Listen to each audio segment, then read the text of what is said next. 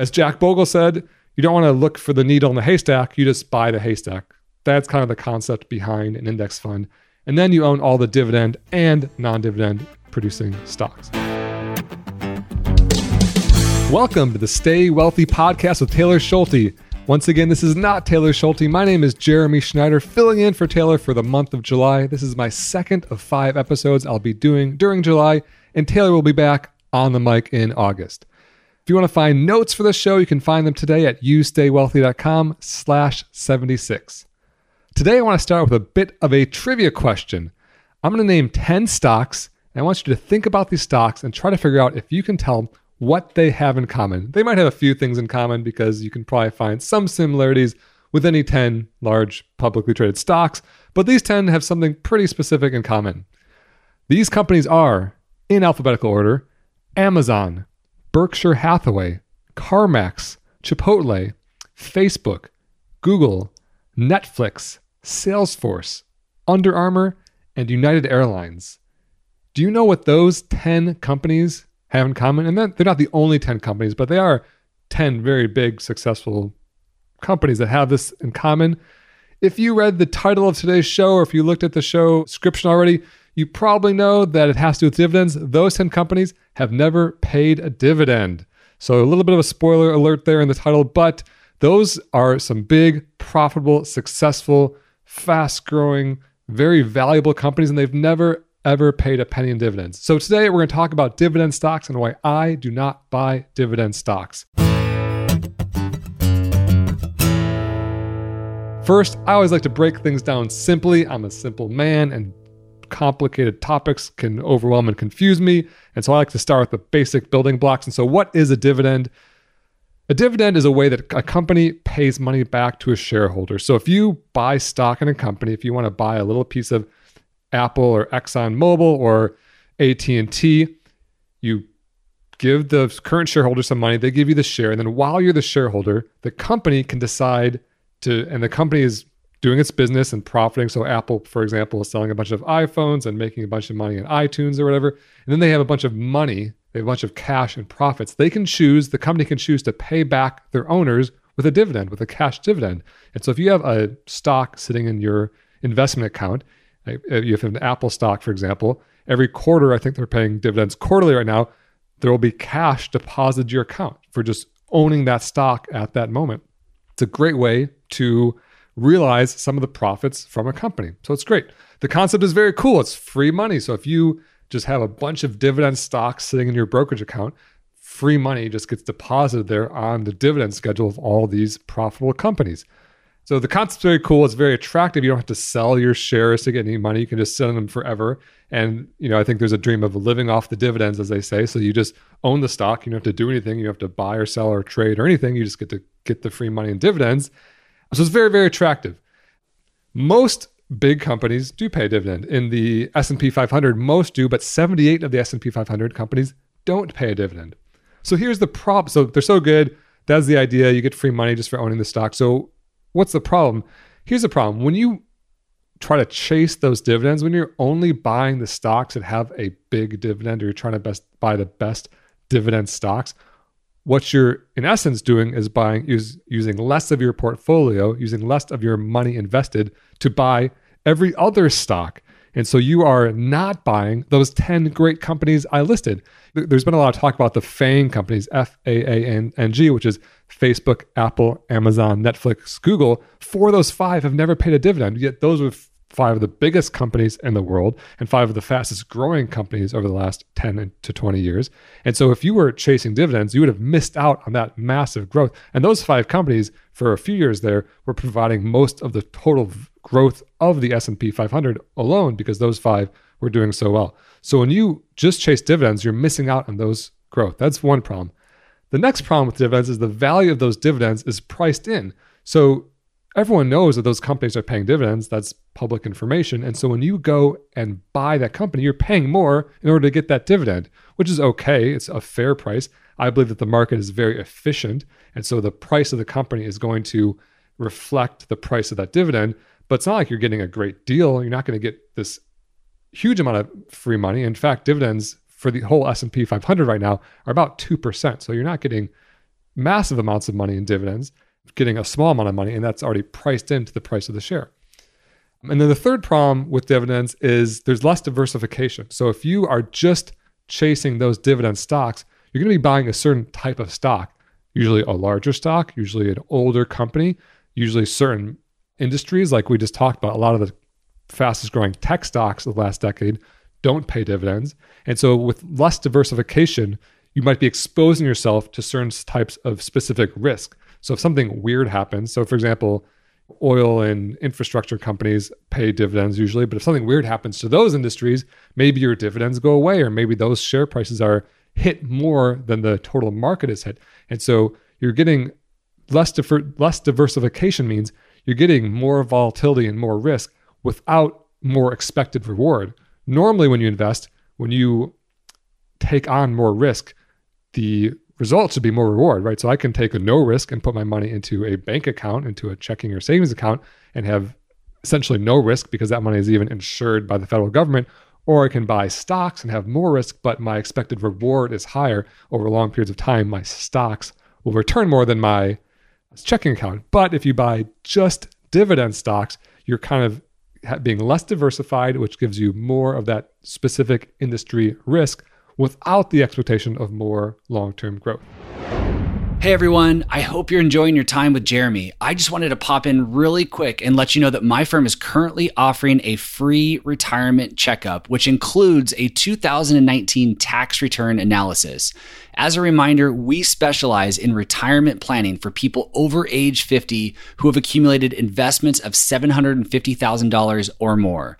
If you're on the hunt for a retirement and tax planning expert and you want to learn more about our free checkup, just head over to definefinancial.com and click on the big purple button that says free assessment. Again, that's definefinancial.com. So you don't need to believe me. I wouldn't believe me. Who am I? I'm just some dude with an Instagram account, guest hosting a podcast. That's a pretty low bar. But let's go to someone else who probably knows a little bit better than me, a guy named Warren Buffett. If you don't know Warren Buffett, I think he's like the second richest man on the planet at the moment. I think he often trades back and forth with Bill Gates. Well, I guess Jeff Bezos is now more often number one.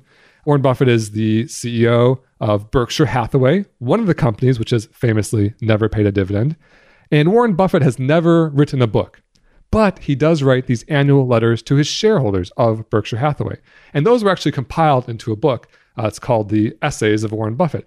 And it's 328 pages of mind numbingly boring letters that are like often super dry, sometimes actually kind of funny and cute, but often super dry and pretty high level and not a very interesting read. And I read every one of those 328 mind numbingly boring pages. And I'm going to boil down one interesting point for you right now which is in his 2012 letter to the shareholders, he basically broke down in pretty explicit detail why Berkshire Hathaway, Berkshire Hathaway never pays a dividend. So he used he described or he made an example of a fictional company which is a profitable company and growing at 12% per year. And he said, This is a good company. It grows at 12% per year, and it takes 8% of those, that 12% profit, and reinvests it into the company through acquisitions or expansion or R&D, sorry. How did I forget that? Yeah, so R&D and with the other 4%, they pay a dividend back to the shareholders. And he described this fictional company. He's like, it said he said it works fine, and the shareholders are happy. They get their four percent. The eight percent of the growth is still being reflected in the share price. Everyone's happy. But then he said, what about a different way? What if they paid no dividend instead of keeping eight percent and paying four percent? What if they kept the whole twelve percent? when they do it, when the when this company does it this way, that entire 12% growth instead of 4% being bled off in cash to the investors, all 12% is being reflected in the share price because new investors who want to buy into this company know the value of the company. They can see the value via the profit and via the um, book value and the acquisitions and all that. So it's all reflected in the company. And so the share price is going up. He also argues that he, as Warren Buffett is better at making that 4% grow than you are. So instead of giving that cash back to you and letting you decide, do you want to buy more stock? Do you want to spend it? Do you want to put it in a bank account? Whatever. If he keeps it, he can just basically do better with it than you can. He also said that if the company pays no dividend, then this shareholder basically gets to choose their own dividend. And so the way that you do that is just by selling a little bit of stock every year. So 4% is kind of an arbitrary number. What if the investor wants 5% or 3% or 0% because they're still in the wealth building or wealth accumulation phase of their career? Then they don't have to take their 4% and decide what to do with it. They can take whatever they need, the 5% or the 0%. And the last and maybe the biggest point is the far bigger tax advantage. When you get a dividend, you have to pay taxes on that money as regular income that year. But if you have a if it's in the growth of the company, you don't have to pay tax on that because until you sell it. And when you do pay tax on that, it's most likely going to be a long-term capital gains, which has a more advantageous tax situation for the individual investor. So Warren Buffett basically argues we don't pay dividends because I'm better at growing the money than you are. You can choose to get a dividend if you want by selling a little bit of the stock every year. The remaining part of the company is going to grow faster than your what you sell anyway, so you're still going to have your income or have your stock go up in value, and you're going to get that big tax advantage. So that is why I don't chase dividends. That's why I don't seek out buying specific dividend stocks because I want to own a piece of Berkshire Hathaway and a piece of Amazon and Netflix and Google and all these other great growth companies. One point of clarification is that I do own dividend stocks. I just don't own only dividend stocks. And in fact, I own all the stocks in an index fund. I'm a big fan of index funds. If you go to my Instagram account at Personal Finance Club, you'll see I talk about them all the time. They're a super low cost way to diversify across an entire market. So you can buy the entire US stock market at very low fee. And then you own every single dividend producing stock. So you get the dividends from all those stocks. So that's one thing that's cool about mutual funds and index funds is whenever those companies pay dividends, you still get them. They're, they're sent back to you in your account, just like a dividend is, or you can reinvest it. But it also owns all the non dividend stocks and it owns them in proportion to their size. So you don't have to decide which stocks are good, which stocks are bad. You just buy them all. As Jack Bogle said, you don't want to look for the needle in the haystack. You just buy the haystack. That's kind of the concept behind an index fund. And then you own all the dividend and non dividend producing stocks. So that's my rant on dividends. Going to move to the question and answer section of today's episode. Today we have a question from across the pond from Kier from the UK. Let's hear what he has to say. Why would I invest in the S&P 500 when I could invest in the top 10 to 50 of the S&P 500 and maybe get higher returns? My name's Kier from UK. So Kier's asking why would you invest in all 500 companies when you can just invest in the top 10 or 50?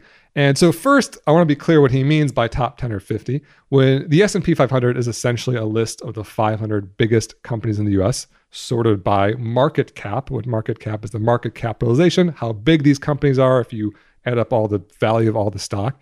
And so I think he's asking, why am I buying all these little companies if I could just buy the 10, 10 biggest ones? And I think the reason he's asking that is because very recently, those top 10 biggest companies have done really, really well. They've outpaced, just like we talked about, those, those FAANG companies, F A A N G, have done really, really well the last 10 years. And they've also fared a little bit better than the small companies in this most recent coronavirus market crash. The big companies, you know, people are still going to Amazon Google still valuable, where the small companies are taking the hit a little bit more. And so he's asking, why not own those big ones? So the answer is they've done well recently, but maybe not historically. If you look back over the last 100 years, that's not always true. In fact, I think small cap stocks slightly outpace large cap stocks over super long periods of time. But what really matters isn't what did what did, what did well the last 5 or 10 years.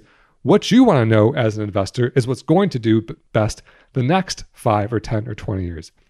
And if you want to know what's going to do the best right now, I'll tell you. I have no idea. I really don't. If I did know, I would be a much more wealthy man than I am. But what we do know is that you can't be sure of what's going to do best. And so you want to just follow best investing practices. And one of those rules is to not chase past performance. Chasing past performance is any sort of looking backwards and deciding what to invest in based on that recent performance. And so when Kier is saying, hey, why not just buy the top 10? Because the next 10 years are likely not going to look like the last 10 years. In fact, I'm afraid in five years, Kier's going to send me another message saying, hey, why would I buy all these big, stodgy companies that have underperformed the last five years when I could just buy these exciting small companies that have done so well? So that's a problem. When you chase past performance, you're basically buying high what just did recently well the last few years instead of buying everything and making sure that you guarantee your fair share of all market growth by buying the whole index fund. So that's the show for today. If you want to read a very boring letter by Warren Buffett, you can see the link at youstaywealthy.com slash 76. I have three more shows coming up in July. Taylor will be back in August. If you're enjoying the show, I'd love to hear your positive feedback on my Instagram at, at Personal Finance Club. And if you are not enjoying the show, please direct all complaints to Taylor Schulte at youstaywealthy.com for his terrible choice of guest host. This podcast is for informational and entertainment purposes only and should not be relied upon as a basis for investment decisions. This podcast is not engaged in rendering legal, financial, or other professional services.